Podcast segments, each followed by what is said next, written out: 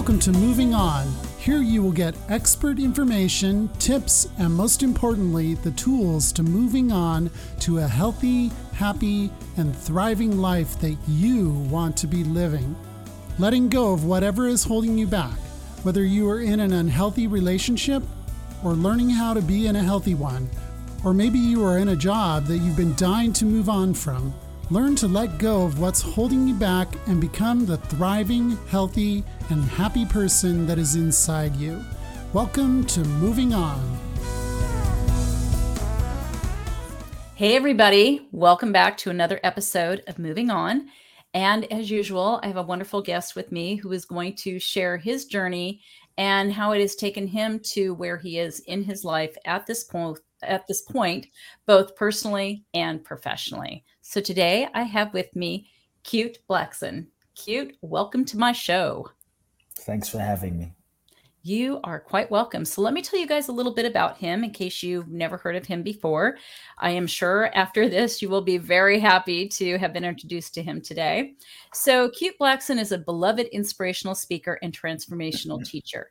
He speaks at countless events he organizes around the world, as well as outside events, including A Fest, YPO, which is the Young Presidents Organization, and EO, Entrepreneurs Organization. He's a member of the Transformational Leadership Council, a select group of 100 of the world's foremost authorities in the personal development industry.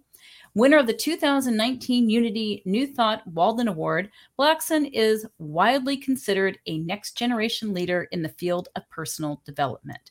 His mission is simple to awaken and inspire people across the planet to access inner freedom, live authentically, and fulfill their life purpose. That is wonderful. So, thank you, Kute, once again for joining me today. Thanks for having me again. Sure. So, I have a question.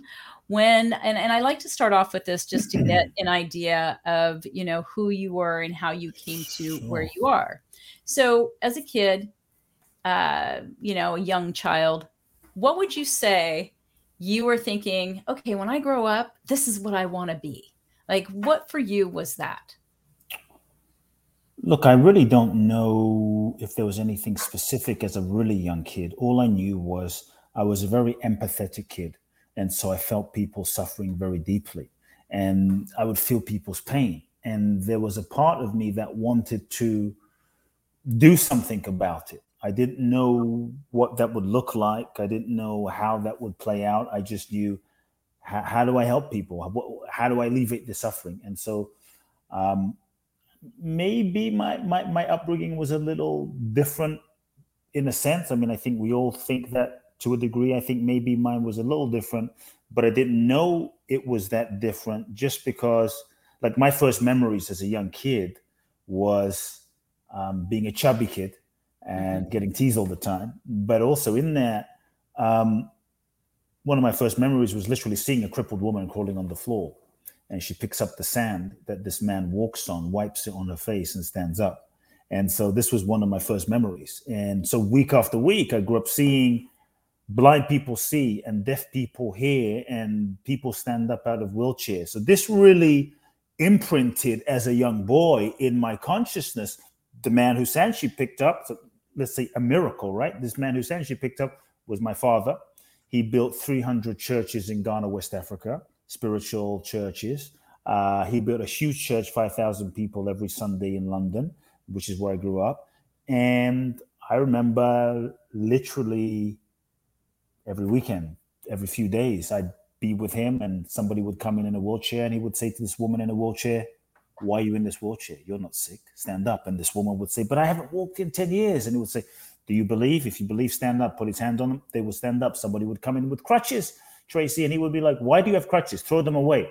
But I haven't walked in two years. I have the doctor said, Do you boom? And they would start walking. And so he was considered a miracle man of Africa. So as a young boy, talking about well, what did I want to do? I grew up with this kind of unusual possibility. I say kind of because as a kid, I didn't know this was unusual. I thought this was your experience and everyone was having this experience. So a blessing might be that I didn't think it was that unusual or different or extraordinary. But looking back now, I think, wow, that was that was a bit different. And so I grew up with the sense that everything was possible. And at age eight, I started speaking in front of my father's churches. My father basically said, My son is speaking, uh, no discussion with me, just my son is speaking this Sunday, so speak. And that, it wasn't like I wanted to be a speaker. It was one Sunday, threw, threw me on, uh, in front of the audience, 5,000 people. Words started coming out of my mouth. I had no idea what I was saying. And that began a whole relationship with speaking and every month every two months every few months i would speak in front of my father's church and people were inspired and and when i was 14 again i was actually ordained as a minister in my father's ministry as a 14 year old kid and so you know i didn't I, I don't know if I really had time to think about like, well, what do I want to do, and mm-hmm. what would I do, and do I want to be a fireman? Do I? I just all I saw was service and miracles and being, you know, part of my father's organization and traveling. And and so when I was 14, I was given the mandate to take over my father's spiritual organization. Hundreds of thousands of followers in Africa, literally maybe 300,000 at the time, five, six, five, six, seven thousand every Sunday in church in South London. And just all of a sudden he announces my son is taking over. He is my successor. And I'm thinking, I remember when it was announced, my heart sank on stage in front of 5,000 people because something, what I didn't know was something didn't feel right about that. I wanted to help people. So, rational, like mentally, I was trying to convince myself that no, maybe this is something I want. Maybe this is something I want to do. But in my gut, it just didn't align. But I was too afraid to tell the truth. I was, my fear was if I speak my truth to my father, then I'm going to lose his love. I'm going to lose the relationship. I'm going to lose everyone's love. And I think, like many people, I, I allowed fear to hijack my truth. And I didn't speak up. I didn't say anything. I got ordained. Mm-hmm. Uh, and I've, my fear was, well, if I tell my father at 14 I'm not taking over, he's going to ask me, so, well, what do you want to do? And I have no idea what I want to do, other than it's not quite this. And so for four years, I got ordained. Everyone's happy but me. And it took me four years, four years of depression, four years of inner conflict, four years of questioning, four years of guilt, four years of just internal turmoil. But when I turned 18, I still didn't know like what I want to do exactly. But what started happening, Tracy, from age age 9 mm-hmm. will tell you a bit about me as a kid, age nine. Uh, I would sneak into my father's bookshelf in the middle of the night in his office, and there were literally a thousand books self self help, homeopathy, meditation, you know, psychology, spirituality, Eastern mystics, Western. Deepak Chopra, Tony Robbins, Zig Ziglar, Brian Tracy, Marianne Williamson, to Krishnamurti, Osho. So I began to become really obsessed trying to figure out like life and what is the nature of life? What is the nature of reality? Who am I? Where do we come from? And you know, I grew up, I, I got a scholarship to a very prestigious school. Uh, it was free. We got a scholarship because we didn't have a lot of money, but everyone in this school, they seemed to have every reason to be happy, and their parents seemed to have every, every reason to be happy, but they were miserable. And yet, in my father's church, people didn't have very much. Kind of uneducated folks seemed to have every reason to not be happy, but seemed really generous and happy and celebrating and fulfilled. And so this began this kind of questioning like, what is life? and what is what is the purpose of life is it just to wake up and make money and have mm-hmm. babies buy a house go on vacation and then die and so i became obsessed with books because i wanted to find these answers. And so from 8 to 18 i read hundreds of books just trying to figure out the nature of life and why we're here and what, what the purpose is. And when i turned 18 i looked into my future a pivotal moment for me. And it was very difficult because there was so much so there was so much expectation for who I was going to be and hopes and dreams and pinned on me, which was a lot of pressure as a kid. And I looked into my future and I saw I could follow the expected path. I could take over my father's operation, be successful. But as I projected into that future, age 20, age 30, age 40, age 50, age 60, I felt like a complete, I felt like I was committing soul suicide mm-hmm. that that it wasn't aligned. And then all I knew was something. My soul was calling me to America. My soul was calling me to the US because all of the authors I'd read lived in Southern California. They lived in you know, Newport Beach and San Diego and LA and San Francisco. And I thought this is the Mecca. And so as a kid, I started seeing, oh, maybe there's a way to inspire people that doesn't have to be through religion or church. And people are doing it in hotel rooms and, you know, seminars and what is this thing? And so they all in, in LA in, in Southern California. And so mm-hmm. my soul just guided me to come to the US. And I was just following my soul without mm-hmm. any clear directive. And sometimes, you know, what your soul guides you to do doesn't make sense. But at right. that moment, I had that conversation with my father at 18, which was the most difficult conversation of my life up until that point, and told him I'm not taking over. We didn't speak for two years, which was devastating. And long story short, left everything behind, renounced everything, much to the disappointment of a lot of people, and longer story short, won a green card in the hmm. lottery and came to the US with $200 with $800 two suitcases knew no one landed in LA as an 18 and a half year old kid just following wow. a dream and at that point the dream became I want to go into the field of self-help and inspire people and so I just went and found teachers and mentors and that I could keep going but that that's a little bit of the answer that is really I mean I have so many questions too because it was so interesting to me that your dad felt like you could take over for him at 14. So you must have been very self possessed. Like there must have been something about you where, I mean, a lot of 14 year olds don't portray that they know what's even going on. So I'm just totally curious. Like, what was it that made your dad decide that that was what he wanted you to do at that point? I don't know. I mean, we never really spoke about it other than, mm-hmm. you know, because I was speaking from age eight to 14 and I, I was a very mature kid. Mm-hmm. Like I, I would go to school, do very well, come home, and then do my homework.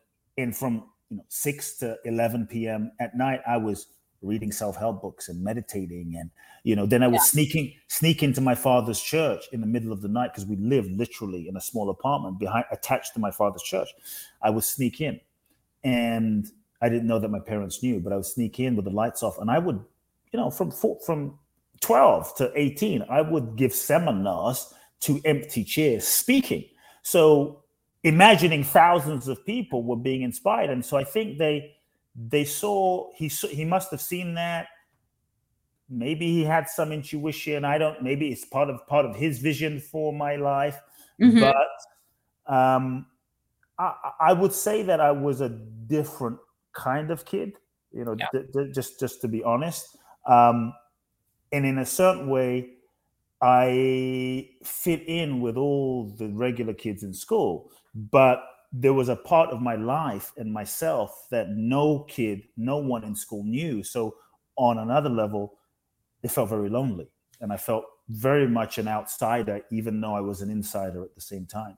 And uh, yeah it was it was a interesting childhood. But i but i but i but i had to get honest with myself Tracy. I had to get really honest. And um, I saw that I would never be truly happy living someone else's life, that you can never be truly happy and fulfilled being someone that you're not. And when I really got real and honest with myself, because I think at that time I, I, I, was rash like we do as human beings, we rationalize. Well, maybe I can, and maybe if I can just fit myself, and you know, it's still helping people, and at 18, I got just really honest. And I thought, mm-hmm.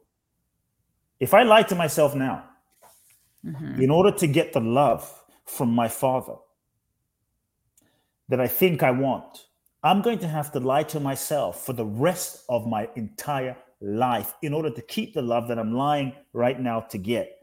And that I, I just, I think there was a, it wasn't necessarily a conscious thing, but I think there was an intuitive knowing in my soul more than even conscious that just knew that it wasn't that I had a different path. And I felt such a strong pull of my soul calling me. It was just this calling that made no sense other than go here.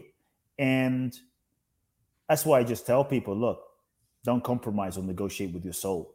You don't have to know where you're going to get to where you need to be, but there is an intelligence that knows. And I believe, and I'm a firm believer, I've, I've lived it in my in my life, not through theory, but I believe that if you follow your soul, if you follow your soul without compromise, that pure, essential knowing inside that pulls you, even if it's scary, you will always end up in the right place, even though the route that you take may not be the one that you most expect. And that's kind of how I live my life, you know. And uh, mm-hmm. it's been a been an amazing ride. That's awesome. Um, because it's like you were talking and it was making me think about, my God, you know, a lot of people end up in jobs, end up in, you know, going to school and let's say becoming something that their parents wanted them to become. And so yeah. it says a lot about who you were at that early time in your life. And so, you know, coming forward, so you moved to LA, which that's where I am too. So, oh, yes. yeah. The crazy, amazing place. Yeah, it is. It definitely is. But, um, so you came here and you started going to whoever you could as a mentor, as a guru, as whoever. But, you know, when you were doing this, did you find any of this challenging at all? I mean, was any of this challenging? Did you ever feel like you were doing things and going, okay, I don't, like you said, I don't know why I'm doing it. I'm doing it because I feel called to do it. But was it all easy? Because I don't want people to think no, no, no, it no, wasn't. No, no. Let, us get real. Yeah. I think sometimes people have the sense that when you follow your purpose and when you follow your soul's calling, ah, you know, sometimes books market it this way. Just Oh yeah. Leap and your next net will appear. Everything, the unfolding synchronicities of the universe and the cosmos is like, hell no. Sometimes when you follow your purpose, that's when shit hits the fan. When you follow your purpose, that's when the real challenges begin. And many times people follow their purpose and the challenges and the shit hits the fan, the challenges begin, and they start thinking they're actually on the wrong path but actually you're on the right path. And those challenges aren't necessarily signs that you're on the wrong path.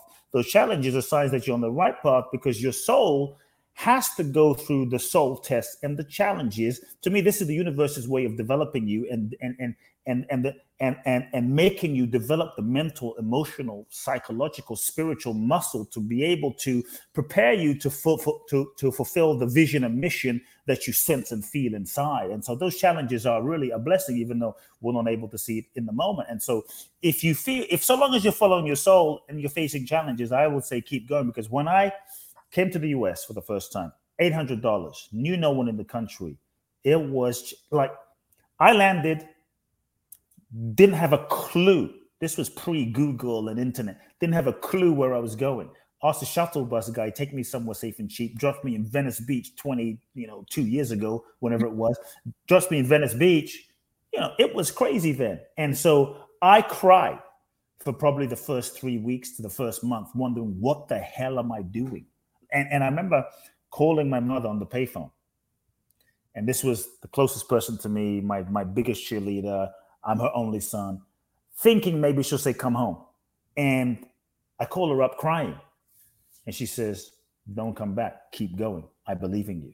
Probably if she didn't say that, I would have run home. Right. And, and so the first period of time, devastatingly challenging. I wanted to quit. I wanted to give up. I wondered if I was crazy. I wondered why the hell am I doing this?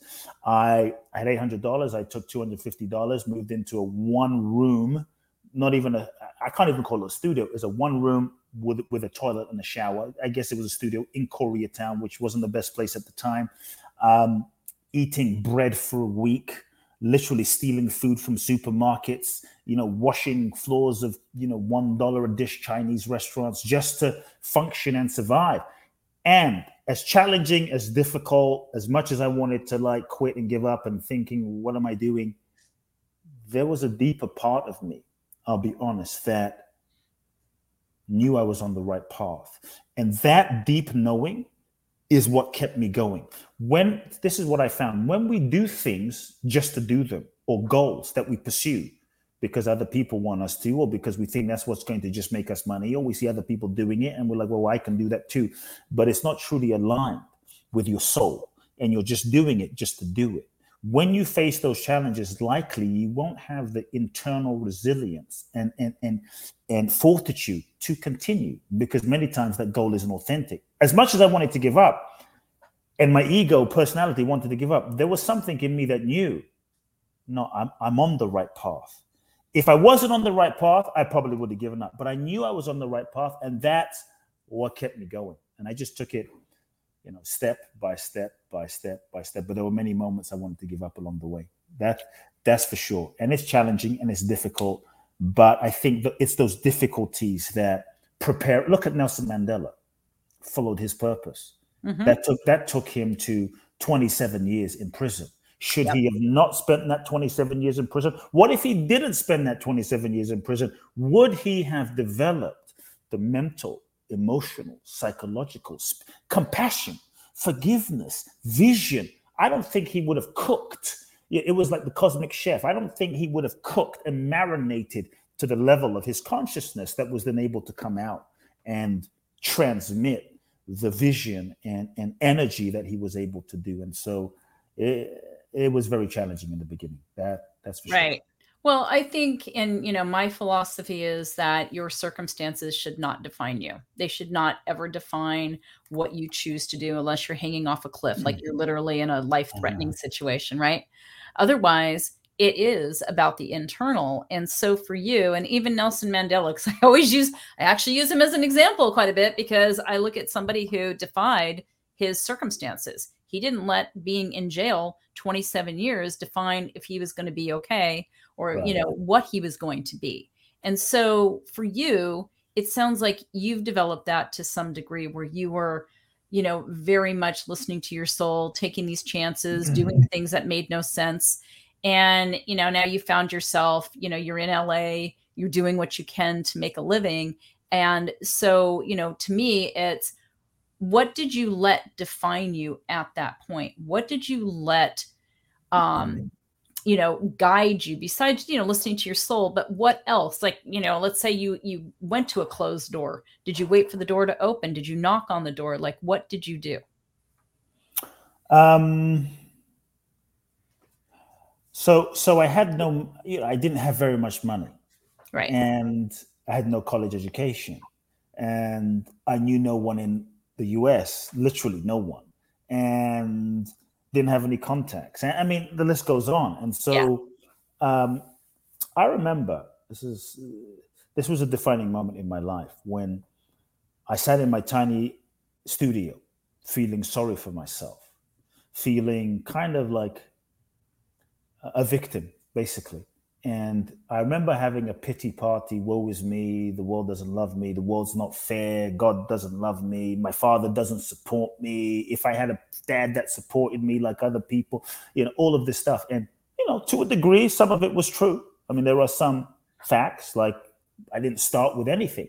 And, and I remember just sitting there feeling completely sorry for myself. And I don't know what it was, but it was this enlightening moment that I heard this this sort of it was like a voice but a feeling that basically it was like the universe said nobody owes you anything. Nobody owes you anything. Life doesn't owe you anything. God doesn't owe you anything. Your parents don't owe you anything. Your father doesn't owe you anything. He's given you life.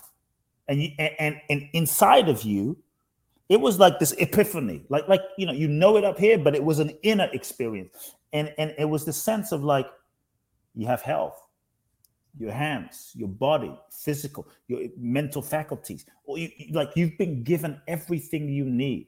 And and in that moment i realized that one thing i was going to have to give up was any sense of entitlement or blame. That was a moment where something shifted internally inside of me in terms of taking like a profound level of self responsibility. And I saw that I could be justified in my righteousness of how the world's not fair and this and that and stay stuck. Or I looked at people who were in far worse circumstances than me that somehow turned their life around. And so that was a pivotal moment and that was a shift. And so after being in the US like a year, two years, I had this dream to to to have a TV show, and all of my excuses. I don't know anyone. You know how how LA is. You have to know people in Hollywood, and you can't go knocking on doors. And so I started. I said, you know what? I'm I'm going to be fully responsible.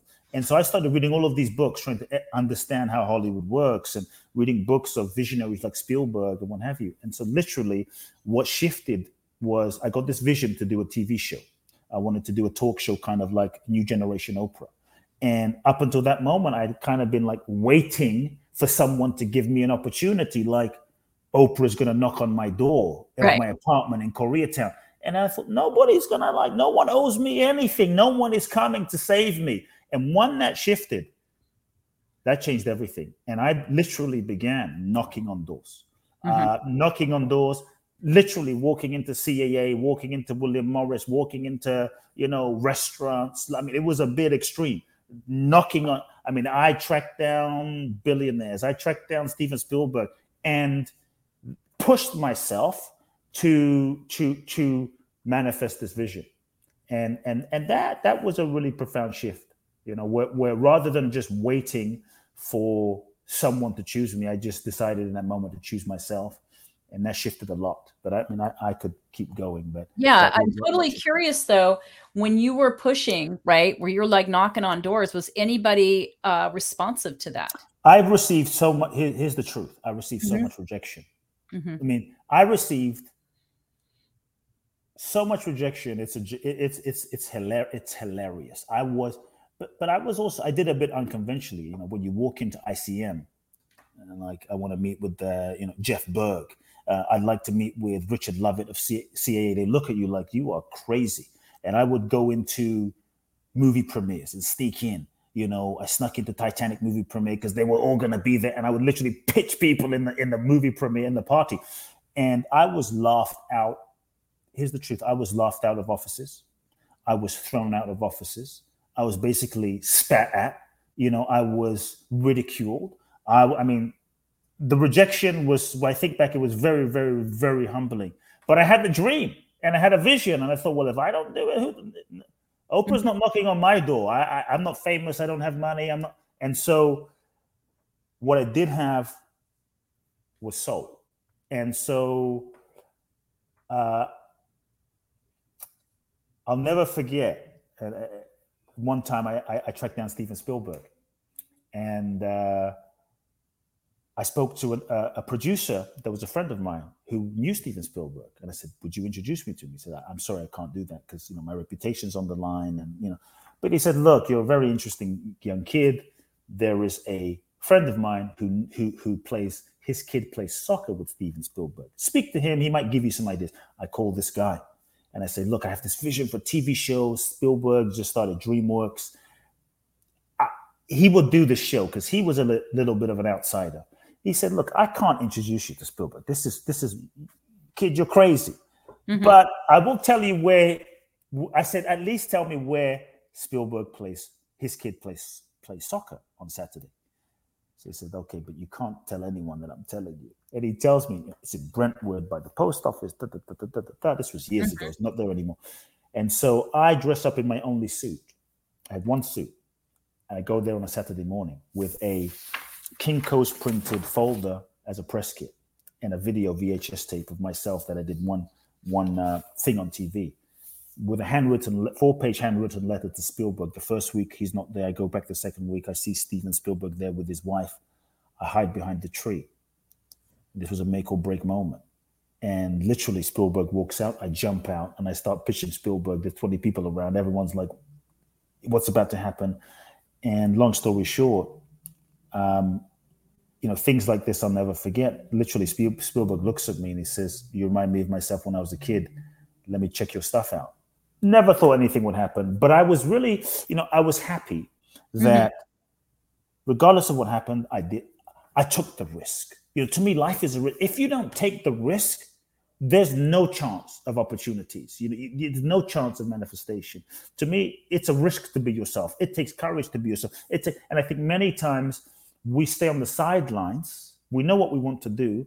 We stay on the sidelines because if we don't take action, if we don't pursue our goals, dreams, and desires, we can always have the future fantasy of the possibility of the vision without having to take the risk of it worked or it didn't work.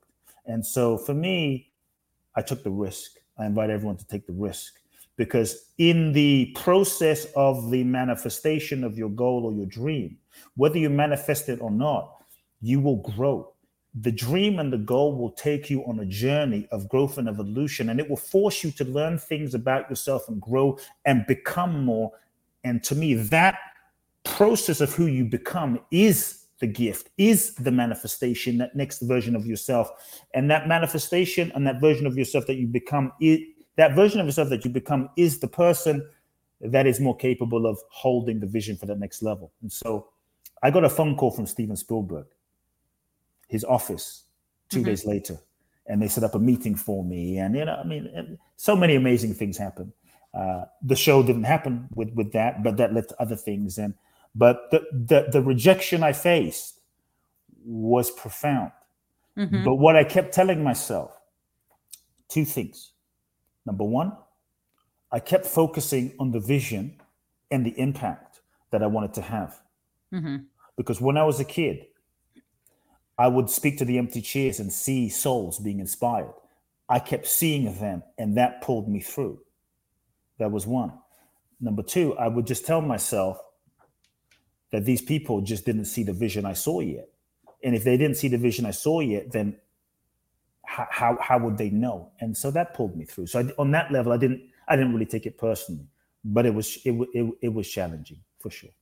I can see where it would be. And so my curiosity is I know, you know, that you talked to Spielberg and all of that, but what did this do for you as far as your growth? Like who did you become or, you know, I, I don't even want to say that because I usually don't say things like that, like who do you become because you're already you, but it's Yeah. more like what parts you let go of or what parts you discard because you know, a lot of it is other people, what their ideas are, who you should be, blah, blah, blah. So what did you learn, I say, about yourself through that? You know, it, it was a it was probably a two year intensive process where I professionally my job professionally became manifesting a TV show, and uh, in the process I was sleeping on friends' couches. In the process I was barely making it, but I was so um, what's the word intent on this TV show happening. Um, one thing I will say is the TV show didn't happen, and I would say one of the greatest gifts. It, let, let me back up. I met these two managers. They ma- they managed Michael Jackson, Mariah Carey, Leonardo DiCaprio, Backstreet Boys, J Lo. They wanted to manage me. They said, "We're going to make you a star. We're going to make you huge." Everything that I wanted to have happen was right in front of me. Everything. After all of this rejection of two years, hundreds, these two people finally saw what I saw. And they're like, sign this piece of paper, bring it back tomorrow. Management contract. This is going to be huge. Everything my ego wanted. It's, like, it's happening. I go home and I meditate. The next day I come back, and all I hear is this internal alignment of no. Now you have to understand this was so confusing and frustrating because I wanted this thing to happen, but my soul is saying no. And this is the same internal guidance that guided me away from my father, that guided me to the green card, that guided me to the US. And this same frequency resonance is saying no. And so I knew, shit, if I don't listen to this, probably it's not, something's not going to align. And so I Right. took I turned this opportunity down mad at mad at God, mad at life, but but I just knew that like it doesn't make sense to me right now. But I have to listen to this path. That put me into talk about who did I become. That put me into a deep kind of depression, confusion, inner turmoil, again, inner questioning, because everything I thought I wanted was now kind of happening, and yet my guidance was moving me in a different direction.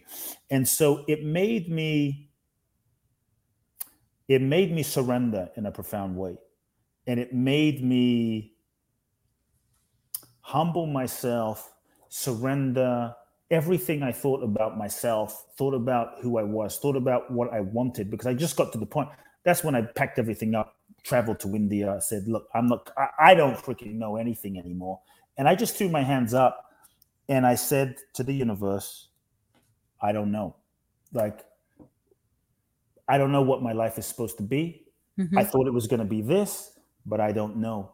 And I think that, to be honest, that was the that was the death of my ego's grip of running my life. I had reached the end of my own sort of egoic way of just like manifesting. And I got to the point where I just gave up. And I finally said this this this thing where I said, universe, whatever whatever it is that I'm supposed to be in this lifetime, whatever it is that life is seeking to express through me, just let it be revealed because I've tried it my way. Yeah. Ha- hasn't quite worked. And so show me. And it was the beginning of a journey, the beginning of surrender. And so I think sometimes when your dreams don't manifest, even though from the ego's perspective it can seem like the worst thing, eh, from the ego's perspective, we're not able to see the the infinite possibilities of what is seeking to happen. And it can look terrible but it, it's a it's, it's actually a blessing from a whole nother perspective of the soul. And so that that took me down a path and i think had i not gone on that journey of like wild pursuit that journey i don't know if this makes sense but that journey allowed me to burn out uh, certain egoic drives yeah. in a very intensive way to the point where I said, okay, I surrender. Like show me, show me what is highest for my life. And that's mm-hmm. that that's what happened. And I don't know, had I not just burnt things out that intensely, I don't know if I would have gotten to that point at that point of my life. I think that's pretty impressive in and I'm not saying this in a way like, oh my gosh, but really most of us, you know, we operate on ego and we don't think about how much the ego is in control of dreams. And, you know, and half of our life goals are yes. about the ego, you yes, know, for not, sure. Yeah. And so for you, obviously you've come forward from that time because that was many years ago that this happened, yes. right? So, so, you know, from that point forward up till now, how has it served you to have left your ego behind or to at least for the most part let's say have left your ego behind yeah i think it was more a shift in relationship mm-hmm. to ego mm-hmm. and and a shift in the ego's sort of being the, the the factor that is running my life because i think in many ways our goals can sometimes be projections of unmet needs from childhood and and what have you like if i wasn't enough so if i can finally like get this TV show and be famous, drive the Lamborghini, you know, get a zillion, win that Oscar, then I'm to be enough. And so, um, how has it served me? Um, I would just say that life has taken on a different quality. And it's certainly the last 15, 20 years hasn't unfolded exactly the way I thought.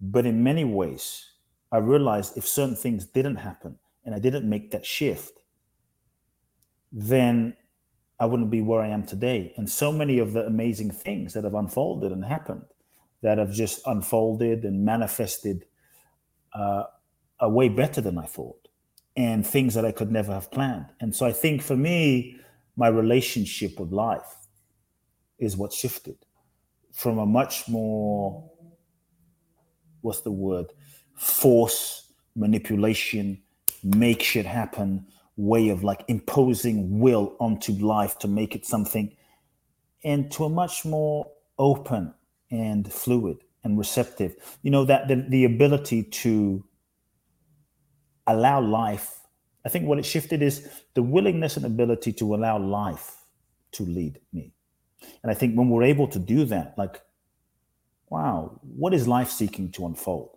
versus life is going to be this way? And I think when we're caught up, when I'm caught up in making life fit a preconceived idea based on the ego's conditioning and attaching to that, then there's a tremendous amount of suffering, tremendous amount of resistance, a tremendous amount of frustration, tremendous amount of anxiety. And so I think the shift has been allowing life to unfold, allowing life to lead me, and becoming much more of a follower of life. Like, where is the energy going? And and and and so it's it's unfolded a way of living for me that is more fluid. Mm-hmm. And, and and and like one of my heroes is a guy called Bruce Lee, and and he says one of my favorite quotes he's like be like water. Oh yeah. You put water into that water flows. I'm like ah that's what he was talking about. And so I, I i love that quote 20 years ago. I didn't really understand it. And over the years i'm like oh. And and and so living in a much more surrendered way is really what's unfolded and and mm-hmm. living in alignment with life. I think and i think when we do i found that life tends to unfold in ways that are way better than we can even plan for ourselves. I definitely agree with you. I think that life tends to expand because i think it's surrender and then i think it's curiosity as well. For sure. Yep. Curiosity is key. Mm-hmm. in so many ways you know, when we're locked in ego, we're not curious. We we we think we know, or when something happens, like let's say relationship happens, we think we know what it is, and we immediately attach to that knowing as a form of control and safety. Or when something doesn't happen, we make a meaning up about what, why it didn't happen, and we think, oh, this is why why it didn't happen. We're no longer curious, and so I think absolutely, the curiosity is an openness, and the curiosity is a humble willingness to not know what it is, but to allow life to show us. And I think that's when we don't impose limitations onto an experience or limitations onto an, a, a, situation. Then we're truly available to the unlimitedness of life showing itself to us. Yeah. Yeah, I totally agree with you. Um, I tend to live this way. And one of the things that I think is really important is not to have a preconceived notion yes. of what you mean when you say the unlimited because I think people are very afraid to let go of what their ego wants and therefore when you speak of unlimited that's kind of that's the unknown that's very scary to a lot of people scary. that uncertainty yeah yeah it's scary you know and, and, and i think it can seem scary um, but i think our ability to dance look even when we think we know I think many times even our knowing is just the illusion of knowing. Because even when we think we know, we don't really know. Like the times when I thought, ah, oh, I met my soulmate and she's the one, and I'm sure she's the one. I thought I knew, and it it, it wasn't. And so it was just the illusion of knowing. You know, I remember when I'm yeah. Met, and, and anyway, so so so I think that curiosity is so important.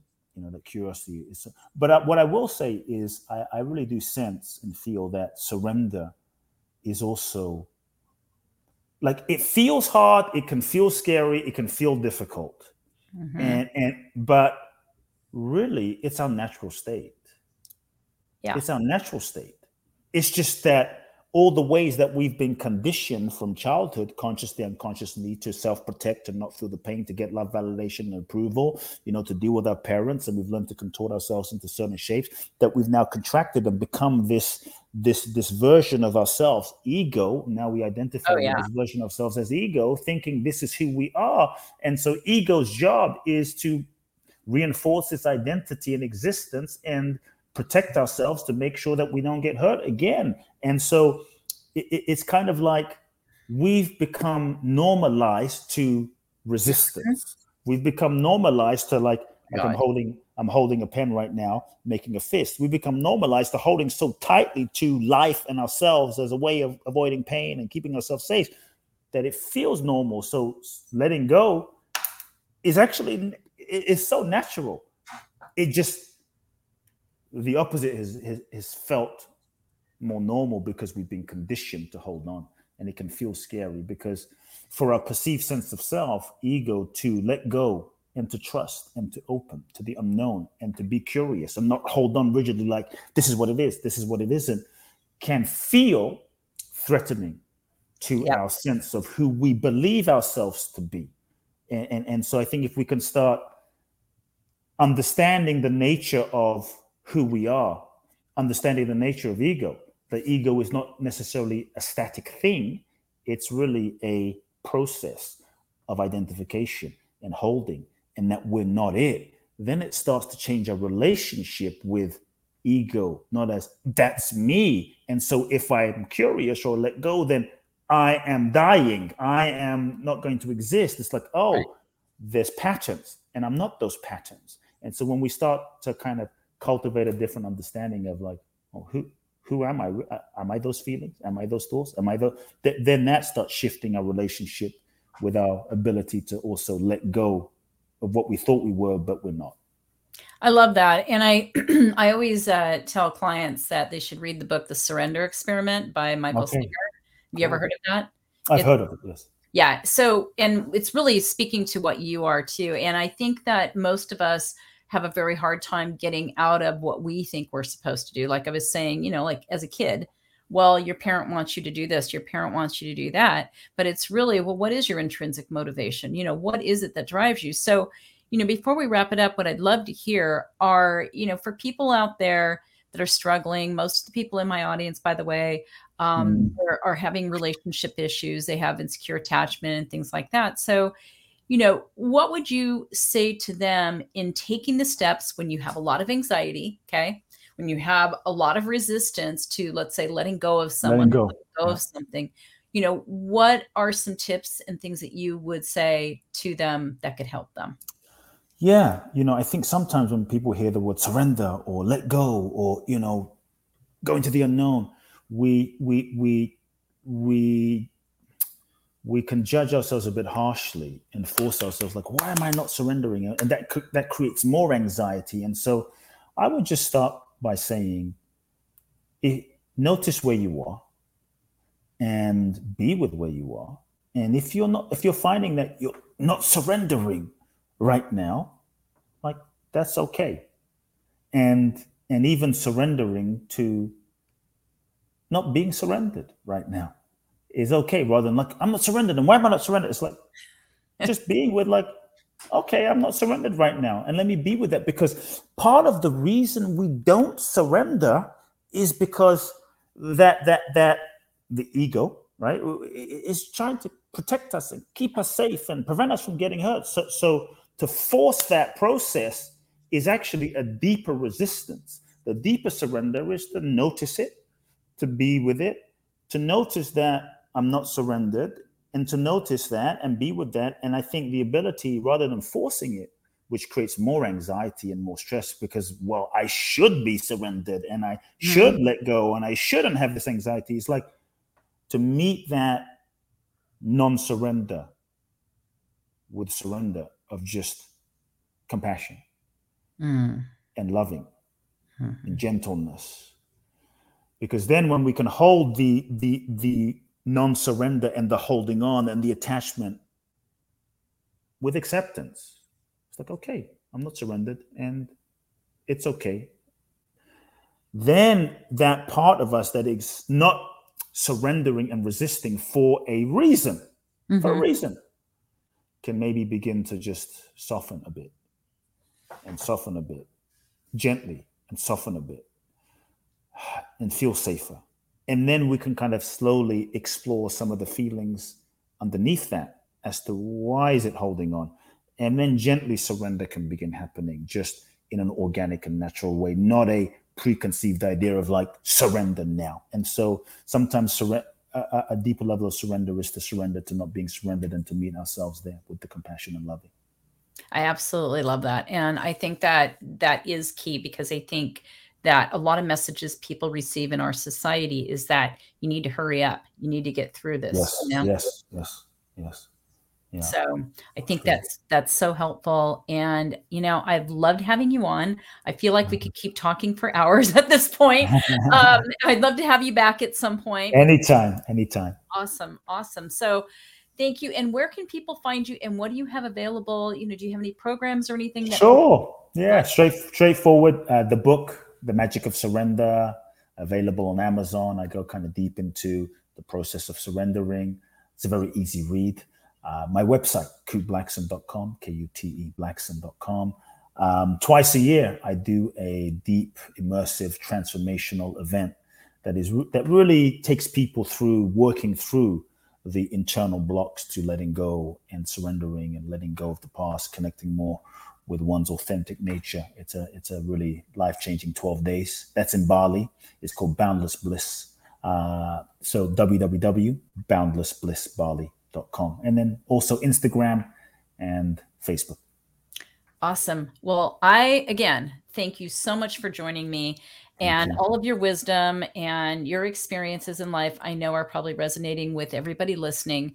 And with that, everybody, if you have any questions, please send them in and we will definitely make sure they get to Kute. And of course, if you find wherever you find the video, you can always leave questions there and we will get those as well. So Again, thanks, guys, for tuning in, and we will see you next time. Take care.